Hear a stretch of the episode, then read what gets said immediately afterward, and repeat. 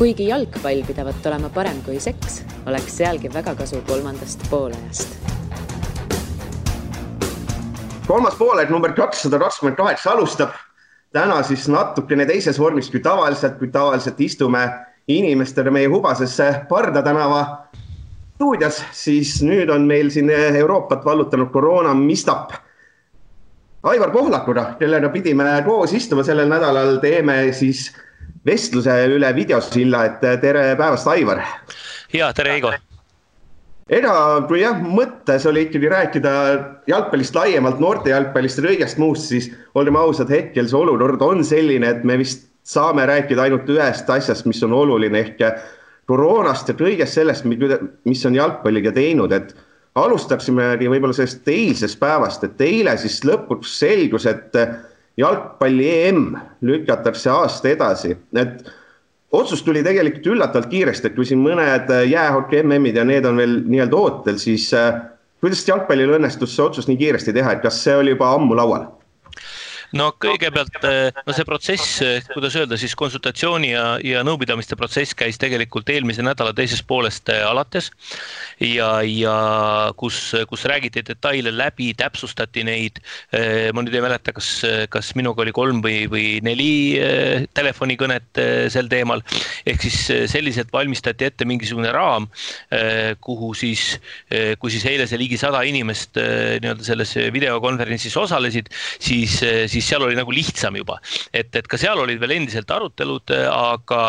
aga see oli väga hästi nagu ette valmistatud ja väga hästi läbi räägitud. aga, aga miks eh, jalgpallil on käinud kõik nii kiiresti ja konkreetselt, on see, et, et tegelikult jalgpallikalender on eh, oluliselt tihedam kui mis tahes muu võistluskalender, ehk siis need asjad, ütleme nii, et, et eh, kuna profijalgpall on seotud äh, läbi erinevate võistluste väga erinevate suurte tuluallikatega, siis, äh, siis see, see kalender, noh, mida te näete ka meie kalendrist või kõik näevad meie kalendrist, isegi meie kalender on väga tihe ja see meie, meie nii-öelda vähegi mõistlik aastaring on äh, ikka nii täis pandud, kui, kui teda saab, ehk siis profisport, profijalgpall on nagu väga tõsine protsess ja, ja detailselt läbi töötatud noh, tegevus ja, ja, ja hästi lihtsalt siis, eh, mis hakkas juhtuma praegu. Eh, ehk siis ka see noh, võta, võtame nüüd, kui, kui pikk see periood on nüüd olnud meil siis eh, intensiivsemalt on kõik nagu kinni läinud, et no ärme seda tühjade tribüünide ees mängimise perioodi nagu väga arvesta tegelikult siis kahe nädala jooksul enam-vähem kõik asjad nagu hakkasid nagu kiiresti nagu kinni minema ja see kahenädalane periood, mis loomulikult, millega praegu asi ei lõpe, eks ole, et see on juba kriitiline selleks, et need asjad enam ei mahu sellesse ajalisse ruumi ära ja, ja, ja kõige lihtsam on siis see, kõige, kõige lihtsam selgitus on siis see, et kuna eh, EM kaks tuhat kakskümmend on EM-finaalturniiri aasta, siis eh, kui me võtame praegu kõige tavalisemal moel, et kolmkümmend mai oli meistrite liiga finaal plaanitud ja eh, no ütleme siis niimoodi, et ma nüüd lobisesin kogemata välja, kasutades sõna oli, eks ole. jah, ütleme siis ametlikult on ka, ka praegu veel. seal vist on välja tulnud, et on ikkagi kakskümmend seitse juuni on see uus kuupäev, ma olen kuulnud. jah, jah, jah jah, seda on selliselt lekitatud, et, et nagu ma ka eile ütlesin, et mina ei taha, noh, ma tahan olla lojaalne ja, ja olengi lojaalne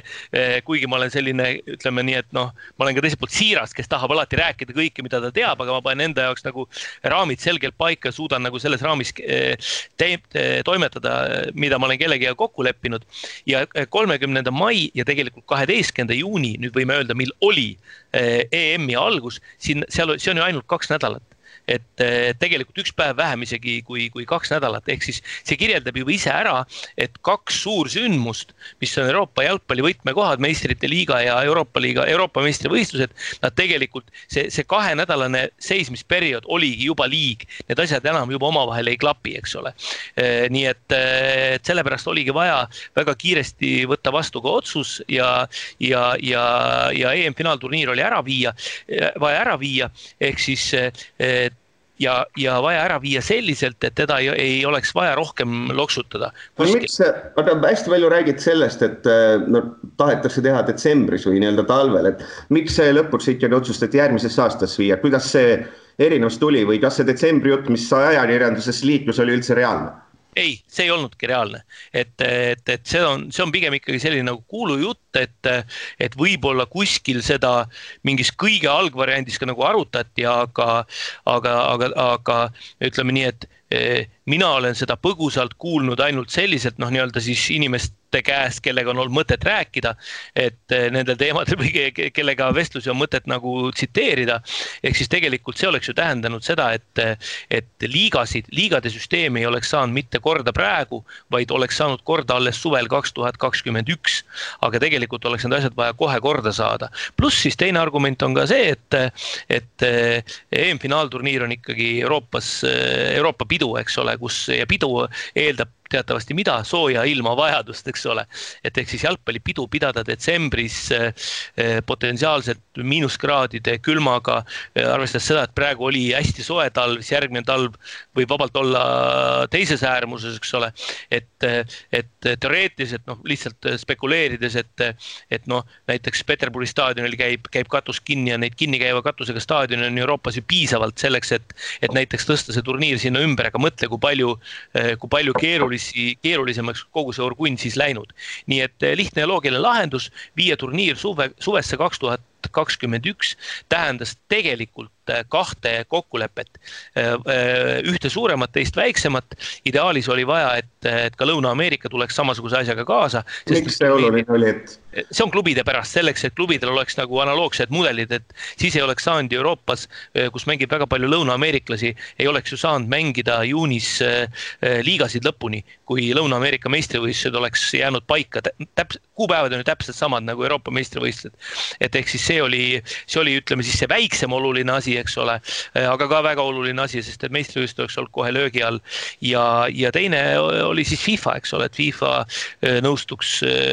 oma esimese klubide MM-i ära lükkama, et, et need kokkulepped tulid ikkagi lihtsalt. aga sa ütlesid, et sul tuli neli kõnet enne seda, mis need kõnede sisu siis umbes oli, et esimene kõne oli, et nüüd on nii, et hakatakse ümber lükkama ja siis küsiti, et kas Eesti on nõus sellega või mis need ei, sisu või loogika umbes oli? esimene, esimese, esimesed kaks kõnet, esimene kõne oli ikkagi äh,, oli selline arutlev et, et ehk siis, et UEFA juhtkonnalt, et, et, et, et, et, et nii-öelda kuidas sina käituksid, mis on sinu ideed, kuidas sa, kuidas sa näeksid seda, teist, kolmandat, siis sellele järgnes mõne aja pärast teine kõne eh, nii-öelda eh, mõnede järeldustega, arutasime need järeldused läbi ja siis tuli eh, kolmas kõne, jah, kolmas ja neljas kõne tulid UEFA keskastme juhilt ja need täpsustasid, et kuidas Eesti on seotud nende asjadega. et esimesed kaks olid siis ikkagi seda, et noh, reaalselt nagu arutasime. Eh, ma tegelikult olen ka ju UEFA strateegia töögrupi liige, ehk siis eh, UEFA tuleviku, tuleviku asjad käivad nii-öelda minu laualt läbi, eks ole, et, et, et, et selle nurga alt ma olen nendes vestlustes nagu hästi lähedal, lähedalt sees ja, ja ütleme siis ka ütleme siis võimalikult tagasihoidlikult püüdes ennast kiita, et ma olen sellise suure pildi nägija ja, ja UEFA-s ka hinnatakse seda, et, et mu käest küsitakse sageli selle nurga alt just, et kuida-, et noh, kuna ma näen mul on komme nagu näha mingeid selliseid tasandeid, mida võib-olla päris igaüks ei näe, et.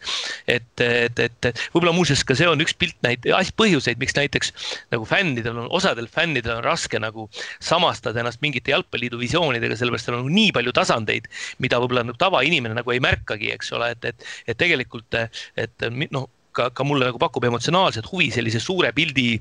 suure pildi kirjeldamine või, või, või suure pildi nägemine, kus hästi palju detaile on nagu omavahel eh, kooskõlas ja arvestatud ja see on minu tugevus, millega näiteks nii Fifas kui UEFA-s eh, arvestada osatakse, et. aga et, et... sisuliselt suurim probleem hetkel, mis nüüd on õhku jäänud, kui EM on ära lükatud, on siiski see, et kõik liigad saaksid ära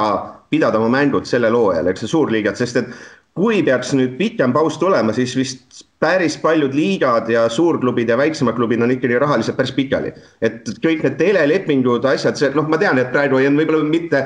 hea sellest rääkida, sest on ikkagi olukord on ikkagi tervis on kõige olulisem, aga noh, sisuliselt ikkagi kõikide liigade ainus eesmärk on see, et kuidagi need nii-öelda telelepingud ära teha, et kuidagi publik staadionile saada, sest muidu me räägime ikkagi, et siin on ju miljardeid ja miljardeid, mis läheb ikkagi kaduma nii-öelda klubidel mm. -hmm. ma ütleks niimoodi, et, et, et jätamegi võib-olla nagu Eesti välja momendil praegu, sest et Eestis on tegelikult kõik lihtsam, eks ole, meil on üks voor mängitud. meil on tegelikult nii-öelda teoreetiliselt poolteist aastat peaaegu ees, eks ole, viisteist kuud on ees. selleks, et lõpetada järgmised meistrivõistlused, meie kriitiline äh, asjaolu on täna ainult äh, siis karikavõistlused, eks ole, nagu ma ka eile ütlesin, mis peavad olema lõpetatud kahekümne kaheksandaks juuniks. ehk siis, et täpselt selliselt on, on ära kirjeldatud ka äh, siis äh, UEFA sees nüüd liikmesriikidele äh, siis idee poolest, millal nad peaksid lõpetama oma, oma, oma liigad. ja kriitilisem on see nendele, kes asuvad UEFA rankingus tagapool, sellepärast et, et juuli esimestel päevadel peaksid algama eelringid et, et, et, et selleks ajaks peaks ja, ja sellele eelnevad tegelikult veel need nii-öelda eelringid, seal mängivad need kõige väiksemad, kuhu, kuhu, kuhu me veel ei kuulu, aga, aga, aga, aga nii-öelda, mille piiri peal, piiri peal me oleme. et ehk siis eh, see lähtub nagu sellest, aga suuremad liigad tegelikult, kes on kõige sellises kriitilisemas seisus, nagu sa kirjeldasid ka majanduslikel põhjustel ja, ja võtame siis võib-olla ka selle, et Itaalia, no ja ka Hispaania liiga on praegu, eriti Itaalia, eks ole, on haigusjuhtumite ja selle tõttu eh, kõige rohkem löögi all. tegelikult nemad, kuna nende riikide klubid asuvad võistlustesse ikkagi pigem nagu hiljem, nemad saavad eh, oma võistlustega, võistlused lõputu lõpetada ka vajadusel juulikuuses. ja tegelikult isegi ma olen täiesti kindel, et, et UEFA on valmis ka selleks, et, et, et seal isegi kui võistlused veel käivad, mingi loogika alusel on võimalik äh,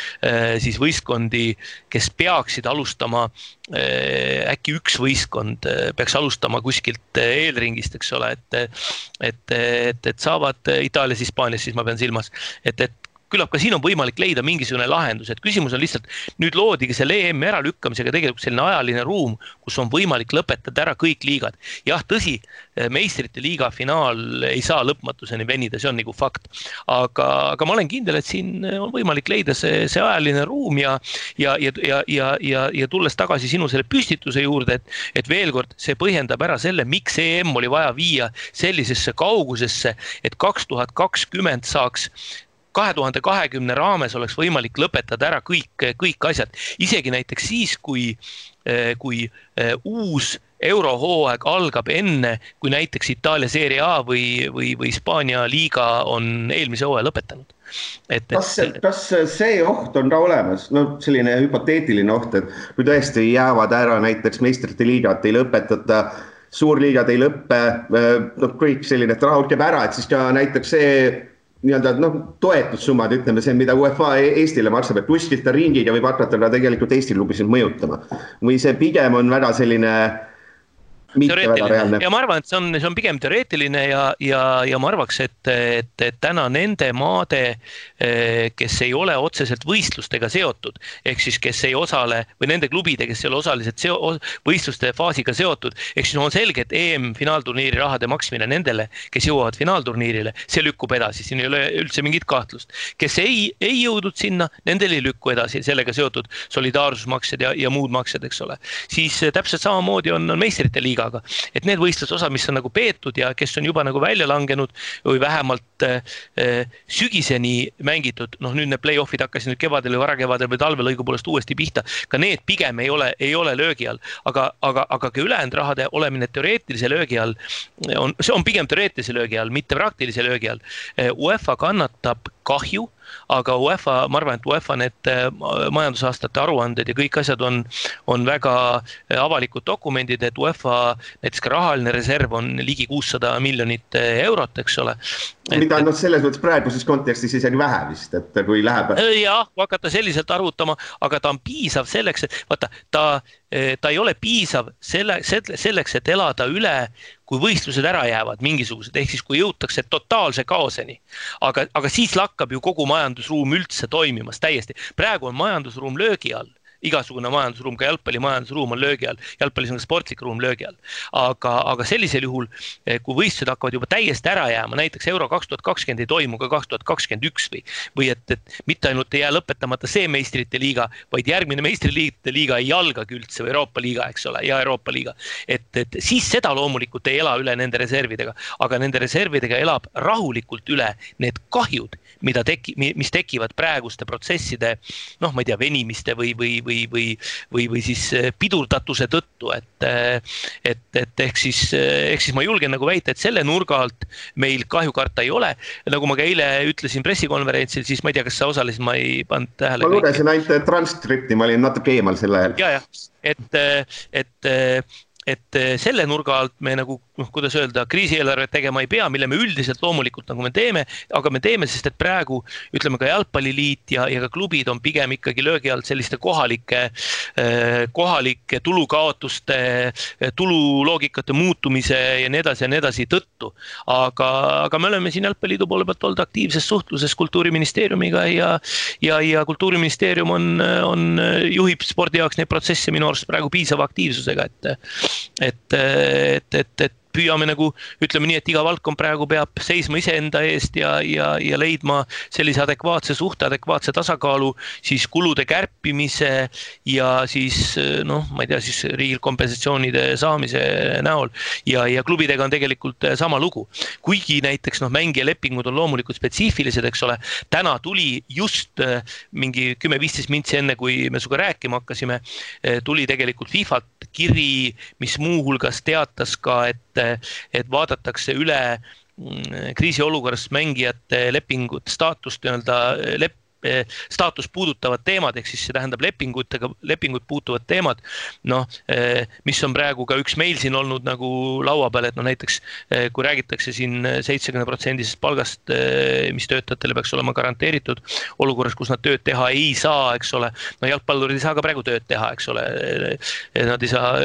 nende tööks valmistuminegi on raskendatud, eks ole. aga näiteks jalgpallurite palka ei saa, ei saa vähendada seitsekümne protsendini just nimelt tulenevalt FIFA reeglitest, sellepärast et see on siis lepingu mittetäitmine, see tähendab seda, et, et leping sellisel juhul ei ole noh, kuidas öelda, leping, mängijal on õigus leping katkestada, eks ole. et ehk siis see, et, et Eesti Vabariik ütleb, et, et on teistmoodi, see nagu ei, ei muuda siin. et siin peab FIFA kindlasti tulema mängu ja, ja täna me seda ka tegelikult eh, nägime, et FIFA teatas, et ta arutab neid teemasid. okei okay U seitseteist EM, see vist on selles mõttes hetkel siis nii-öelda olulises tagaplaanil, et hetkel on vaja see päris EM paika saada ja siis vist hakatakse mõtlema, mida noorematega teha või on seal juba teada, et kui suur löök see üldse kohalikule jalgpalliliidule on või seda üldse ei toimu, et kas näiteks hotellide broneerimine toimus läbi teie, kas mingid sellised kulud on juba tehtud või kuidas see asi toimub? jah, just, et alustame korra siis selle kulude poole pealt, et tõepoolest, et see on ka üks jällegi just üks hommikune kirjavahetus praegu on meil siin olnud sel teemal, mõttevahetus sellel teemal, et et, et, et noh, näiteks hotellide katkestamine vist oli meil äkki homne kuupäev, oli võimalik hotellide broneeringuid siis tühistada. Viiekümne viiekümneprotsendilise eh, kuidas öelda, makstes viiskümmend protsenti broneeringu summast siis eh, või, või maksumusest trahviks. et jällegi, et, et kuidas siin peaks olema, et, et, et kas me saame selle näiteks riigi kaudu kompensatsiooniks või või hotellid saavad muud moodi selle kompensatsiooniks, et no ilmselgelt on ju tegemist force majeure'iga, mis tähendab, et me nagu trahvi ei peaks maksma, eks ole. Et, et, et sellised asjaolud siin on ja loomulikult oleme me teinud tegelikult terve portsu kulutusi äh, selleks, et see turniir äh, läbi viia, et siin on ka väga selged noh, kuidas öelda, kahjud, millele katet äh, tegelikult ju ei tule enam mujalt. praeguse seisuga vähemalt, vähemalt mitte sellel perioodil, eks ole. ja, ja, ja ehk siis see on jällegi just nimelt selle tulude ja, ja võimalike nagu kompensatsioonide mõistes väga konkreetne teema. ja, ja teine nüüd on see, et, et kas see turniir toimub üldse, et tegelikult mis siis ja tõepoolest praegu lihtsalt teatati seda või otsustasime, et turniir ei toimu siis, kui ta toimuma pidi, eks ole. Kas ta toimub ta saab toi- ja, ja ta toimuda saab ainult niimoodi, et ta peab hiljemalt lõppema kolmekümne esimeseks augustiks ära. sellepärast, et septembri alguses sama vanusegrupp ehk siis kaks tuhat kolm sündinud poisid peavad hakkama mängima juba U üheksateist esimest siis rahvuste liiga formaadis toimuvat tõusmiste-langemistega nii-öelda valiktsüklite süsteemi, ütleks siis sellist valikmängude süsteemi ja, ja, ja, ja alternatiivid on siis praegu sellised, et turniir lükatakse siis edasi juulisse või augustisse. turniir mängitakse juulis-augustis vähendatud formaadiga või turniir jääb üldse ära. aga, aga see ei ole mingi selline asjaolu, mis nüüd täna nagu põleks tohutult, et -hmm. täna peab kõigepealt saama aru selleks, et seda otsust vastu võtta. see otsus tuleb täpselt selliselt, et, et kui ühel hetkel äh, on näha, et viirusepuhang on peatumas või, või peatub, eks ole, et, et nakatunute hulk hakkab mitte kasvama, vaid kahanema, siis saab hakata oletama seda, millal saab mängima hakata uuesti. sellest lähtuvalt on siis võimalik panna paika see, et kas saab turniiri mängida või millal saab teda mängida või kuidas saab teda mängida või siis tekib teine olukord, et, et see nakatunute hulk kasvab, kasvab, kasvab, kasvab, eriolukorda nagu pikendatakse, ühel hetkel on selge, et enam ei ole võimalik mängida. sellepärast, et, et äh, ikkagi on mängimata ju ka need äh, siis äh, eliitringid veel, kus selgitatakse finaalturniirid, finaalturniiri jõudjad. ehk siis see kõik võtab aega et. ehk siis plaan B-d hetkel ei ole, et augustiks uued hotellid kinni igaks juhuks kaheksale meeskonnale ja midagi sellist, et selleks no, on vara, ma saan aru. ja sellest on, sellest on, sellest on vara ja, ja tegelikult sa ütlesid ühe õige asja, et, et, et juuliks-augustiks on selles mõttes tegelikult nagu teine olukord, et okei okay,, hotellidega võib-olla veel saab hakkama, sellepärast et praegu pannakse hotelle kinni üksteise järjest järgi ja ma ei kujuta ette, et kui näiteks mais noh, hakkab taastuma normaalne elu või, või juunist. vaevalt, et nüüd juulis ja augustis mingi meeletu turism siin uuesti paigal on, et, et küllap hotellidega on võimalik nagu ära lahendada. aga mida, mida, mida, mida ja, ja, ja teine probleem, mis, mis on võib-olla nagu mingit pidi suurem, on see, et maikuuks me tegelikult olime sättinud liiga kalendri selliselt, et me need väljakutel mänge ei toimunud, et erand oli, kus mängiti EM, U17 EM-i. erand oli ainult A Le Coq Arena karikafinaaliga, eks ole. et äh, aga nüüd juulis ja augustis, kui mängivad klubid eurosarju, siis staadionid on äh, palju suurema koormuse all ja kalendrit me siis enam ümber tegema ei hakka, et, et see see kalender on nagu ütleme, kui ta nii, nii nagu ta nüüd tekib praegu äh, uuesti, kui liiga taaskäivitub, see kalender on siis nagu paigas, et, et ehk siis siis EM peab sinna, kuidas öelda, mängude vahele nagu ära mahutuma. pluss on muidugi see, et maikuus selline mahutamine poleks olnud reaalne põhjusel, et mais meie muruväljakud, kui nad tulevad talvest, nad on sellises noh, noh, nad ei ole heas. keskmises konditsioonis ütleme. jah, aga juuli ja august on meie murudele parimad, ehk siis tegelikult paralleelselt kaks turniiri, ütleme puhtteoreetiliselt on see võimalik. nüüd kohalikust liigast rääkides, hetkel siis on ideeliselt, no mine sa tea, millal me peale saame, et ma saan aru, et on sellised varuplaanid on töös, et ma eeldan, et see on siis, et ideaalis neli ringi, halval juhul kolm ja kõige halvemal juhul kaks ja kõige kõige halvem, et ei tule üldse väljakule või ma eksin natuke? ei, natuke ikka eksid, et, et praegu on ikkagi põhimõtteliselt ma olen saanud ka tänaseks juhatuselt eile õhtul, nagu ma ka lubasin, siis ma kirjutasin juhatusele sellest ja, ja olen saanud põhimõtteliselt heakskiidu, mida ma nüüd täna hakkan siis nagu klubidega peallõunal läbi rääkima. ja, ja seal on ikkagi praegu põhimõtteliselt on nagu üks idee, kuidas formaati muudetakse ja siis kolme erineva stardikuupäevaga. et üks on siis äh, mai esimestest päevadest, praegu seisuga eriolukord kehtib esimese maini kaasa arvatud, ehk siis teisest maist alates. teine plaan on siis viieteistkümnendast maist alates ja kolmas plaan on siis esimesest juunist alates, kui saab mängima hakata. ja, ja, ja äh, ma ütlen hästi lihtsalt, et nelja ringi siin enam plaanis, täis nelja ringi siin enam plaanis ei ole, on erinevad versioonid, aga oleks ka nadi, kui klubid kuuleksid nende versioonide kohta kohta Õhtulehe podcast'ist, eh, mitte, mitte Jalgpalliliidu käest, nii et, nii et. jalgpallifännid on alati hästi palju oodanud seda, et see liiga poolitamist ühel hetkel, kas see nüüd on hädaolukorras, kui on seda variant või ei ole? ma tean, see on sadade jalgpallifännide selline suur unelm, et ühel hetkel lööks selle liiga pooleks ära, ära sadadest räägi, et, et ma ikka ütleks pigem. tuhanded. üksik, pigem üksikud, vaata. ei, see on nüüd selline ajakirjaniku kompleks, ma ütleks, et eh, ajakirjaniku ta loeb eh, artikli kommentaare kuskilt ja, ja siis tal tekib nagu tunne, et, et see on mingi võimendatud seisukoht, eks ju. võimend-, väga jõuline seisukoht, et tegelikult seal taga võib olla üks või kaks või kolm inimest, kes, kes lihtsalt nii-öelda ajavad oma asja, et, et ma ütleks hästi lihtsalt, et, et kõigepealt ütleks, et, et noh tõenäol-, võib-olla, et me mingit sellist modifikatsiooni peame sel korral kasutama. Või võimalik. Et, et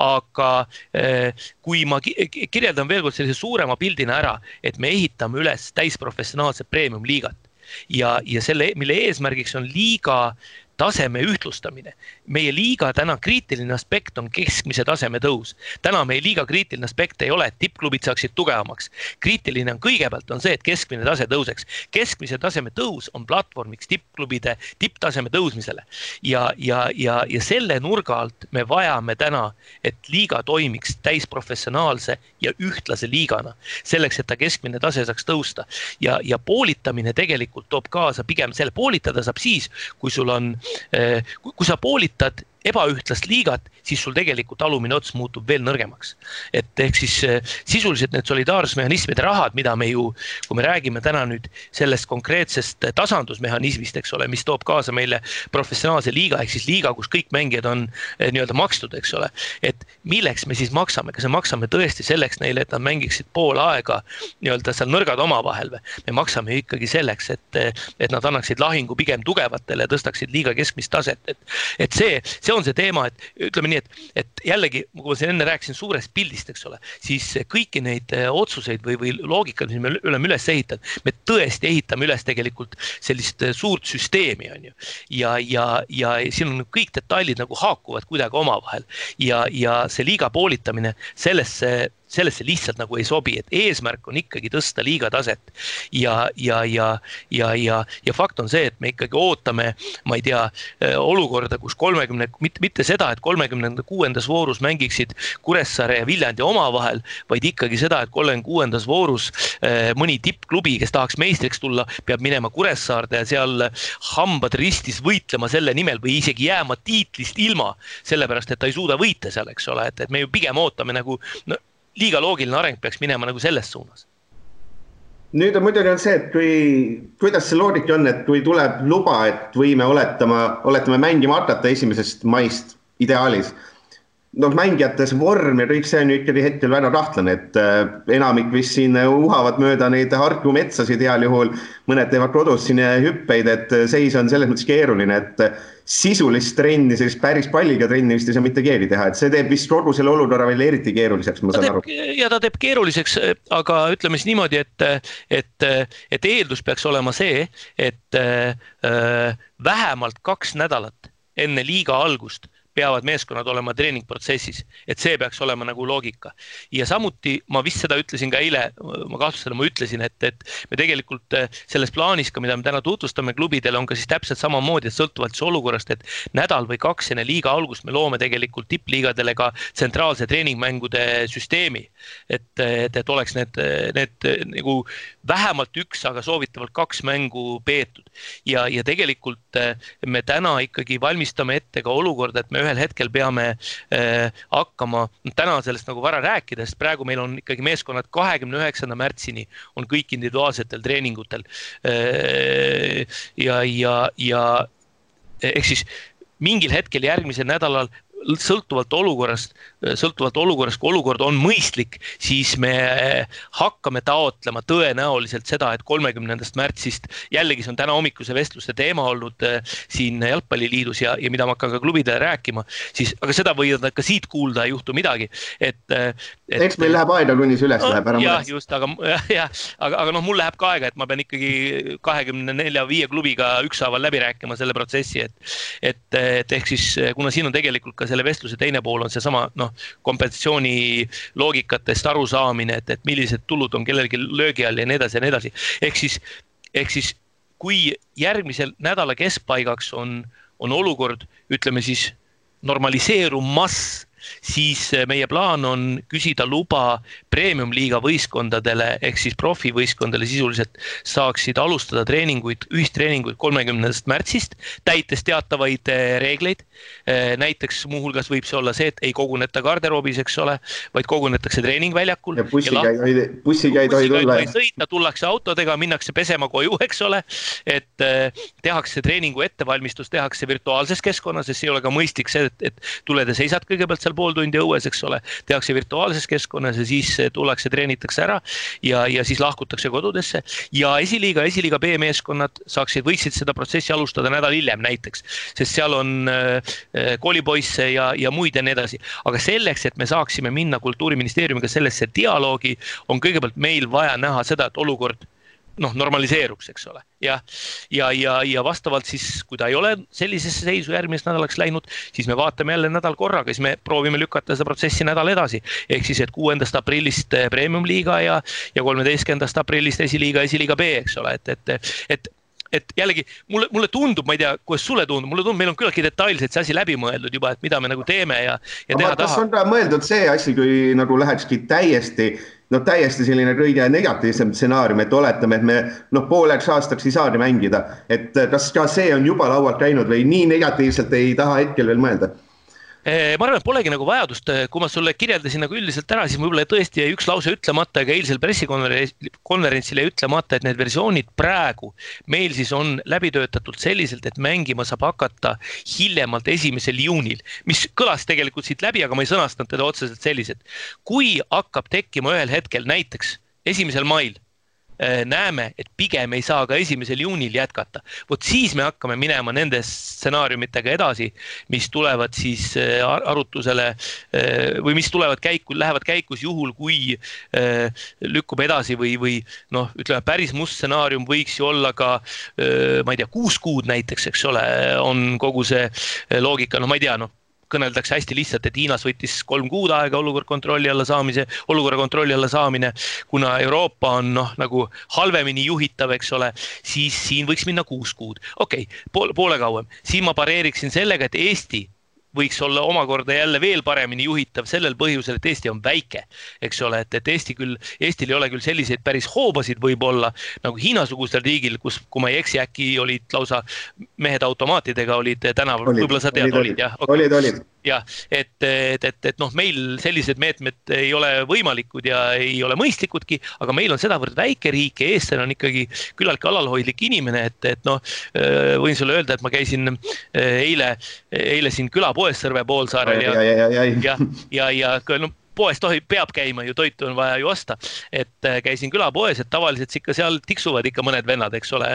selliselt, selline tore vestlusring toimub, mängivad kavet või kaarte või, või noh, joovad viina või õlut, eks ole, et. et aga poes polnud kedagi, oli ainult kinnastatud kätega poemüüja, eks ole, et, et ja, ja isegi see külapood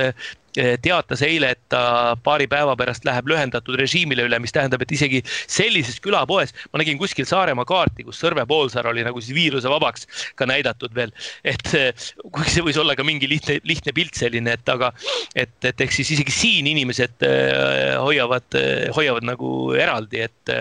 et ma, ma pole ka juba jupp aega kedagi näinud, okei okay.. no ma küsin ja, et kuidas see lihtsalt, et Saaremaal ja kuidas see üldse olu seal on, et kas on, kas on ka hirmus selles mõttes, et äh, kas on ikkagi kõik on, kes Saaremaal on, on ikkagi nüüd äh, läinud ikka väga koduseks ära või ikkagi, no Tallinnas tänavaid on ikkagi inimesi täis, kui ma eile sellise poes ise ka käisin, et siis oli noh, rohkem inimesi kui tavapäeval tegelikult jalutamas, et kas Saaremaal on selles mõttes natukene mõistlikum või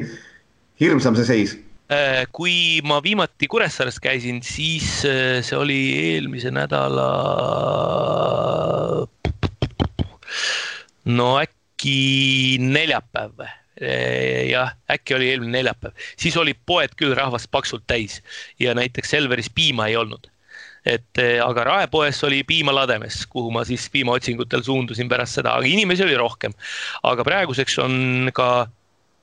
näiteks Saaremaa kaubamaja sulgenud ja mitmed poed on lühendatud aegadel ja veel on palju asju kinni pandud, et praegu ma olen kuulnud, mis ma olen kuulnud, et linn, linn on ikkagi üsna, üsna tühi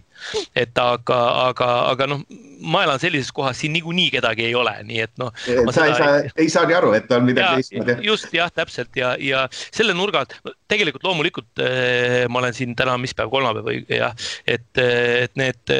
need senised kaks päeva ja tänane päev, ega tegelikult möödub äh, pingelisema töö all seni kui muidu, sellepärast et me läheme ühest olukorrast teise, eks ole. aga, aga, aga muidu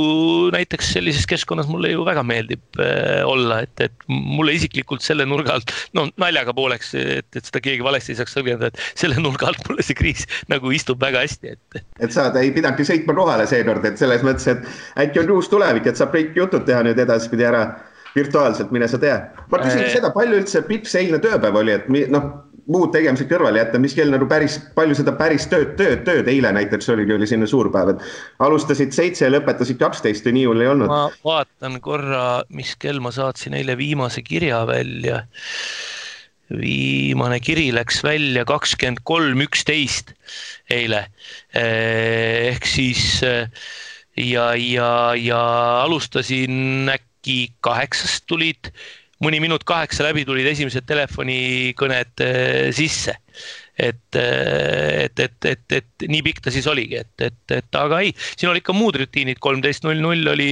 endiselt äh, tüdrukuga matemaatikatund ja, ja, ja tema on meil ju koduõppel sõltumata sellest, sellest eriolukorrast, et meil on siis nagu tavapärane koduõpe.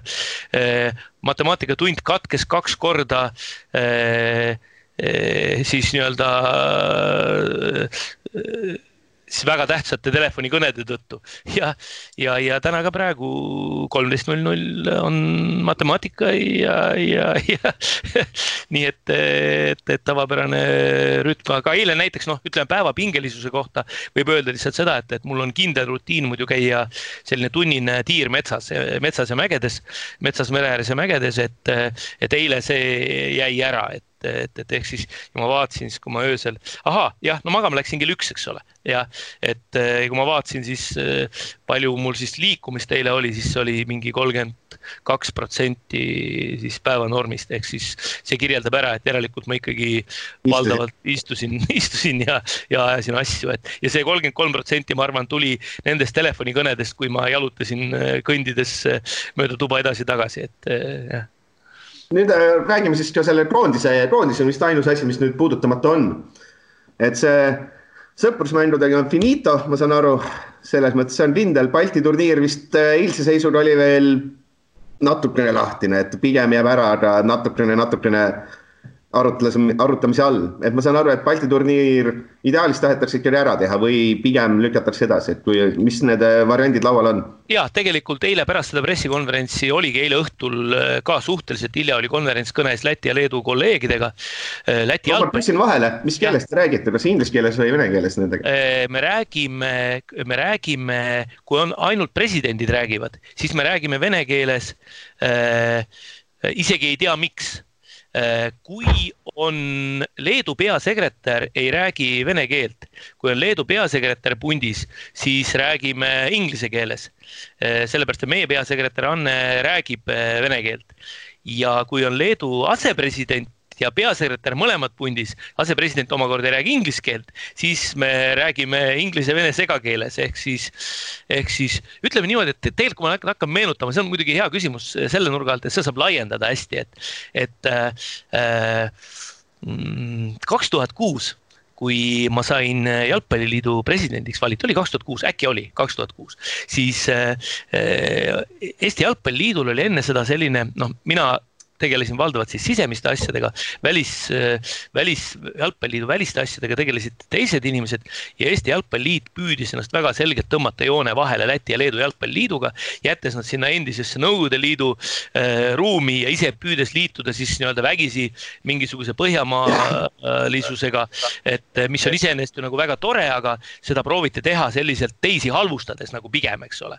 ja, ja kaks tuhat kuus siis üks minu esimesi samme oli see, et, et lätlaste-leedukastega sai istutud maha, öeldud, et mehed, et ma vabandan selle eest, et eh, kindlasti eh, ei, ma ei, ei taha, et me kuidagi luua või tähendab, tahan vabandada selle eest, et me hakkasime ennast mingi nurga alt pidada paremaks. ja tegelikult oli natuke ka tol ajal juba üleval ja praegu ka on, et jah, jah, täpselt nii on, ega me räägime muuseaski vene keeles ikkagi põhjuselt, põhjuselt sellepärast, et äh, ütleme niimoodi, et me asume praegu turvalises äh, Euroopa Liidus ja, ja kus meie probleem ei ole täna kindlasti mitte venestumine, vaid pigem on meie äh, tarbijaks saamine. kui, kui nõukogude ajal oli meie probleem, siis ka muuhulgas keelekeskkond, eks ole, ja, ja nii edasi, toimus keele venestumine ja nii edasi ja nii edasi ja nii edasi. ja, ja aga, aga, aga huvitav oli see, et meie mõtteviis tol ajal nagu läks pigem rahvuslikumaks kogu selle nõukogude aja jooksul. aga nüüd siis selle äh, Euroopa Liidu või ütleme ka nagu lääne aja jooksul meie nagu mõtteviis hakkab nagu muutuma, et Vene ajal meie mõtteviis püsis paigal. Ja, ja, ja üks meie mõtteviisi muutjaid on ka tegelikult see, kuidas öelda, see primitiivse inglise keele sissetulek tegelikult keelekeskkonda, eks ole, et, et ja nii edasi ja nii edasi, et eesti keel on suurema löögi all kui kunagi varem. Eesti kultuur on suurema löögi all kui kunagi varem, me läheme muidugi eriti sügavale jalgpalli podcast'is, aga, aga, aga, aga siit sellest, et. ei ole hullu. jah, et, et väga-väga paljud asjad, rahvuslus on suurema löögi all kui, kui, kui Vene ajal, eks ole. et ja, ja selle põhjuseks on just see, et, et kui, kui Nõukogude võim tuli sellise sirgjoonelise ideoloogiaga, siis,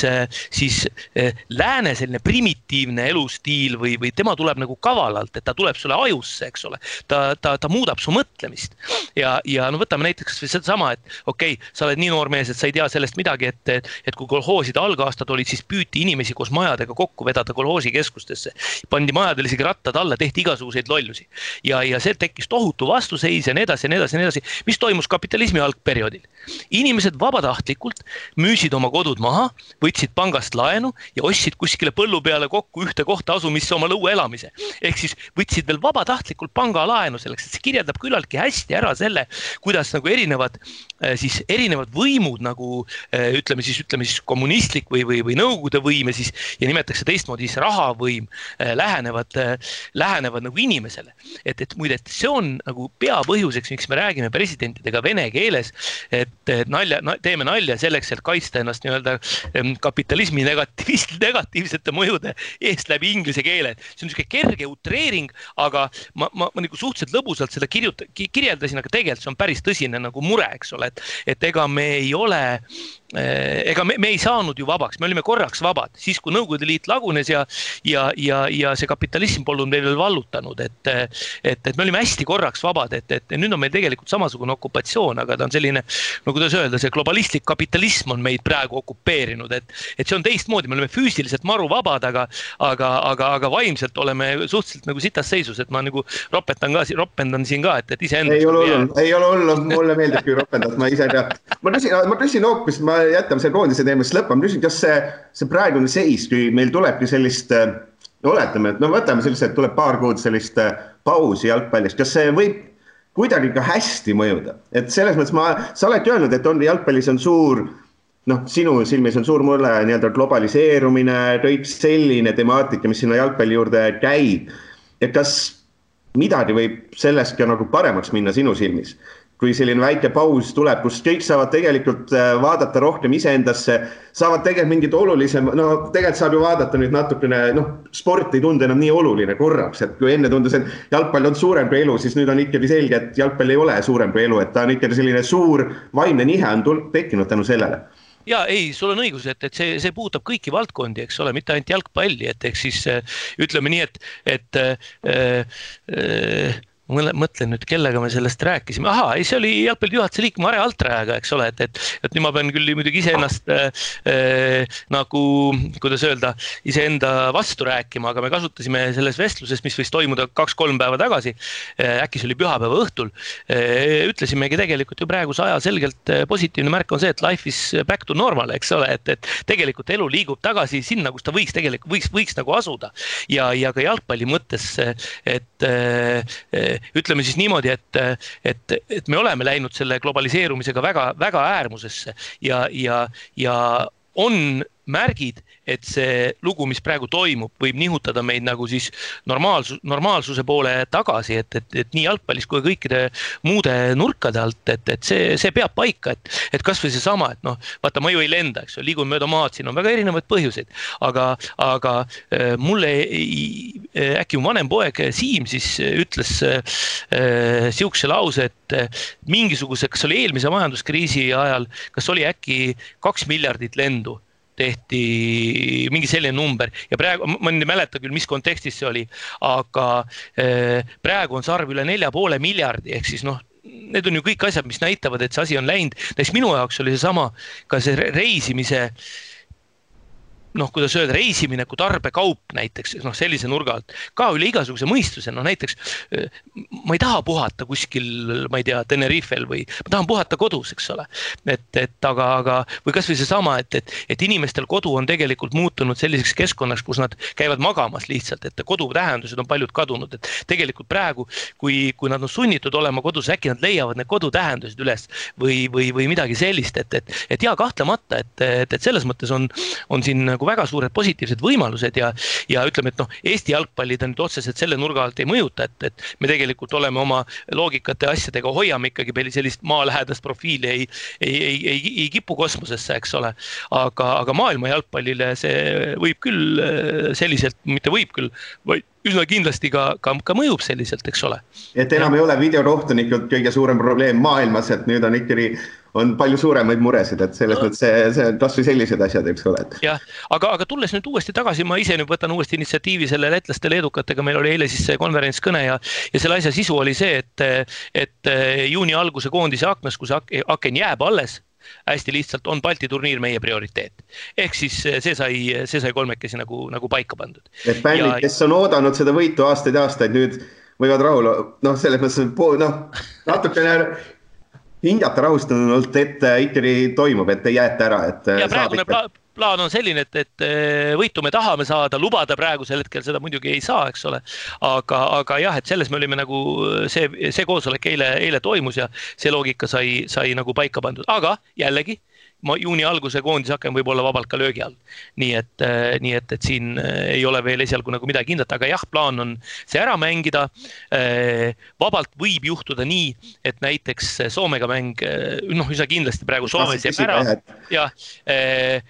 oletaks, et Soome üldse ei taha mängida, kui Soome jätab mängu, põhimõtteliselt soovib mängida, siis me teeme neile ettepaneku mängida seitsmendal juunil Tallinnas ja aasta pärast siis kuuendal juunil Tamperes või, või siis Helsingis, kui vahepeal staadion valmis saab. et, et Helsingi olümpiastaadion siis, et, et, et ehk siis sellised, sellised plaanid on, et kui Soomega mängu ei tule, siis Balti turniiri ajagraafik ilmselt muutub. ma pean silmas nüüd lihtsalt mängud lähevad natuke kompaktsemaks. praegu nad on kolmepäevaste vahedega, kui, kui ma ei eksi, eks ole. ja, ja, ja mm, jah, ja, ja, ja muud ei midagi, et, et ehk siis, mis tähendab siis seda, et vabalt võib olla, et Balti turniir saab ole, Balti turniiri kaks mängu saavad olema meie äh, ainsad äh, mängud enne sügisel algavat rahvuste liigat, aga päriselt ei saa välistada ka seda, et rahvuste liigasse tuleb minna ilma, ilma treeningmängudeta, ilma sõprusmängudeta, ilma maavõistlusteta. no selles mõttes poleks hullu, et see häda on vist kõigil, et et seda, mis saab, ei tea mitte keegi. mis sa lõpetuseks, mis sa siis näiteks noortele soovitaks, kes praegu treeninguid ei saa teha, et mis nemad tegema peaks, et jooksma, jooksma, jooksma palliga, et anna mingit, anna, lõpetame minna mõne positiivse noodiga siis siia raskesse aega ja just ega täpselt samamoodi mul tüdruk ise ka, kes, kes on,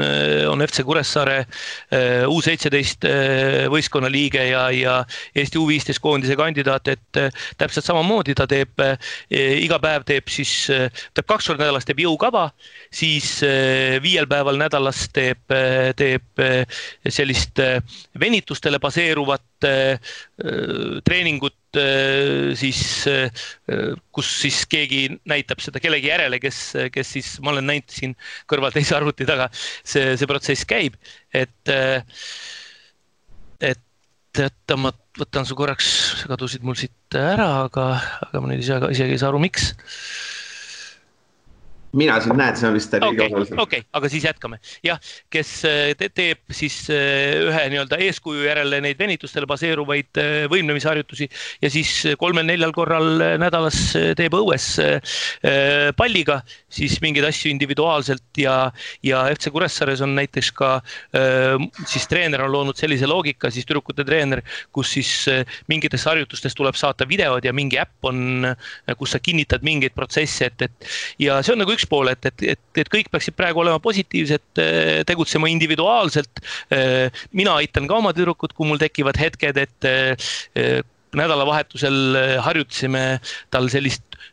tugevama pika söödu vastuvõtmist, et ja siis ma pidin taguma ja, ja see lõppes loomulikult minu viiekümne seitsmenda eluaasta juures sellega, et kui ma parema jalaga nagu tagusin ja vasak, vasak ei saanud enam sellega päriselt hakkama, siis, siis vasakut kudem, kubemelihast ma loomulikult venitasin, järgmised kaks päeva lonkasin. aga no,. see on vist paratamatu osa. see on paratamatus, eks siis, aga see on ka nagu lõpuks positiivne, eks ole, et, et, et, eile oli ka mingi hetk jah, tõepoolest siin laua taga, kui, kui tüdruk hakkas kõrval võimlema, siis ma viis minutit tegin ka seda kaasa temaga. et, et ehk siis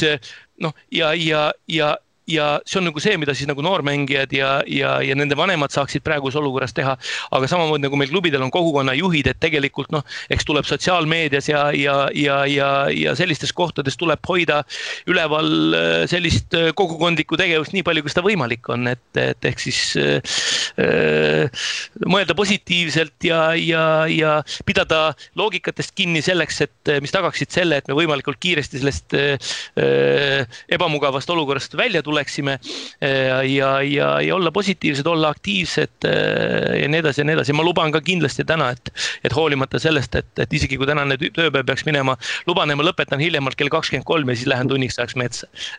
vot, aga sellega on hea lõpetada, et äh, loodame, et siis kõik saab paremaks, loodame, et see paus nüüd poole aasta pikkuseks ei lähe. õpime kõik natukene sellest olukorrast, ma arvan, et muutume äkki kõik paremaks inimeseks ja muutub jalgpall paremaks ja äkki raskest olukorrast saame kõik õppida. just ja jõudu ja kõike head kõigile, aitäh sulle. jah, ja see oli kolmas poolek number kakssada kakskümmend kaheksa ja teile kõigile ilusat päeva jätku. kuula meid igal neljapäeval Õhtulehest, SoundCloudist või iTunesist ning ära unusta meie podcasti tellimast